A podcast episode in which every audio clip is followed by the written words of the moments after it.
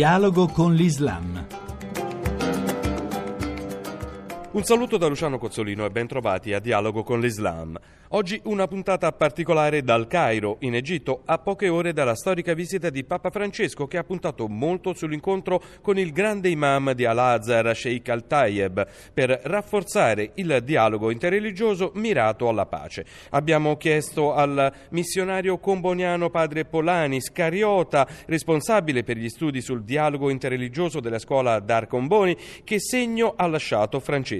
Posso dire è una finestra che è stata aperta al popolo d'Egitto che c'è una chiesa, un, una persona che è molto più internazionale, che guarda l'Egitto con così interesse, e compassione e amore, che rende anche i musulmani dire ma chi è questo? Non è solamente un leader di una chiesa, non è come Papa Tawadros o Papa Shenuda, e quali sono le sue motivazioni? Questa è un po' la prima reazione nei primi giorni e perché è andato all'Azhar? Cioè ci sono queste domande che venivano fuori. Per me è stata una, un'apertura storica, nel senso che questa disponibilità del Vaticano, ma anche del, del, Papa che rappresenta tutti i cattolici nel mondo e in particolare anche in comunione con i copti cattolici, apre una finestra di dialogo molto serio per ricostruire un futuro che è interessantissimo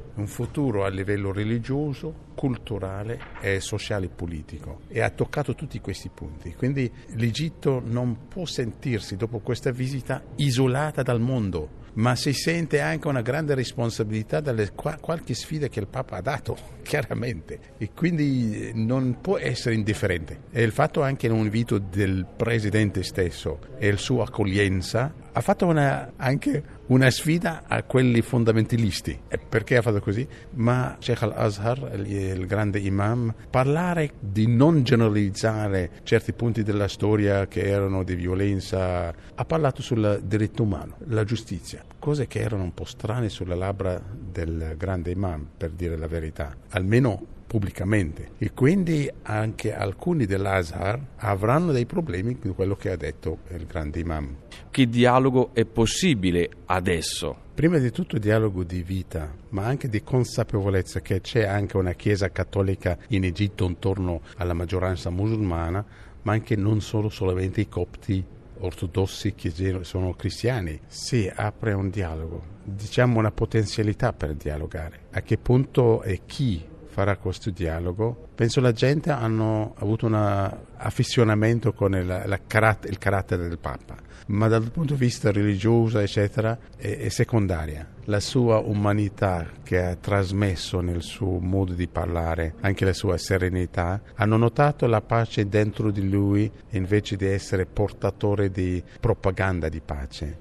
Che tipo di dialogo? Penso c'è un, una, una buona domanda a fare al patriarca, una buona domanda da fare a, all'Azhar con tutto il corpo educativo dell'Azhar, anche un grande domanda eh, alla gente come vedono il dialogo perché tanti dicono ma perché bisogna dialogare? E quindi la motivazione è molto ambigua ma con il Papa ha aperto di ragione perché. Ha dato di fermentare, di creare una mentalità una cultura di pace, bisogna dialogare. E già ha messo delle semi che possono possono prendere radici, spero. L'abbraccio tra Al-Tayeb e Papa Francesco che cosa può rappresentare per il mondo islamico? Non era un abbraccio politico come fanno i politici quando si incontrano gli incontri di Medio Oriente. Il modo è stato fatto, ha trasmesso una sincerità che ha colpito la maggior parte della gente con stupore. Chi pensa che cosa? Qui sarà una variazione di interpretazione tremenda fra gli egiziani. Parleranno i prossimi giorni. Personalmente l'ho interpretata come il Papa ha abbracciato qualcuno che secondo le sue parole desidera la pace, anche se ha una grande difficoltà di arrivare a un'armonia di pensiero musulmano per una, una teologia diciamo islamica sistematica sulla pace, portando via tutti i pensieri del jihad, della violenza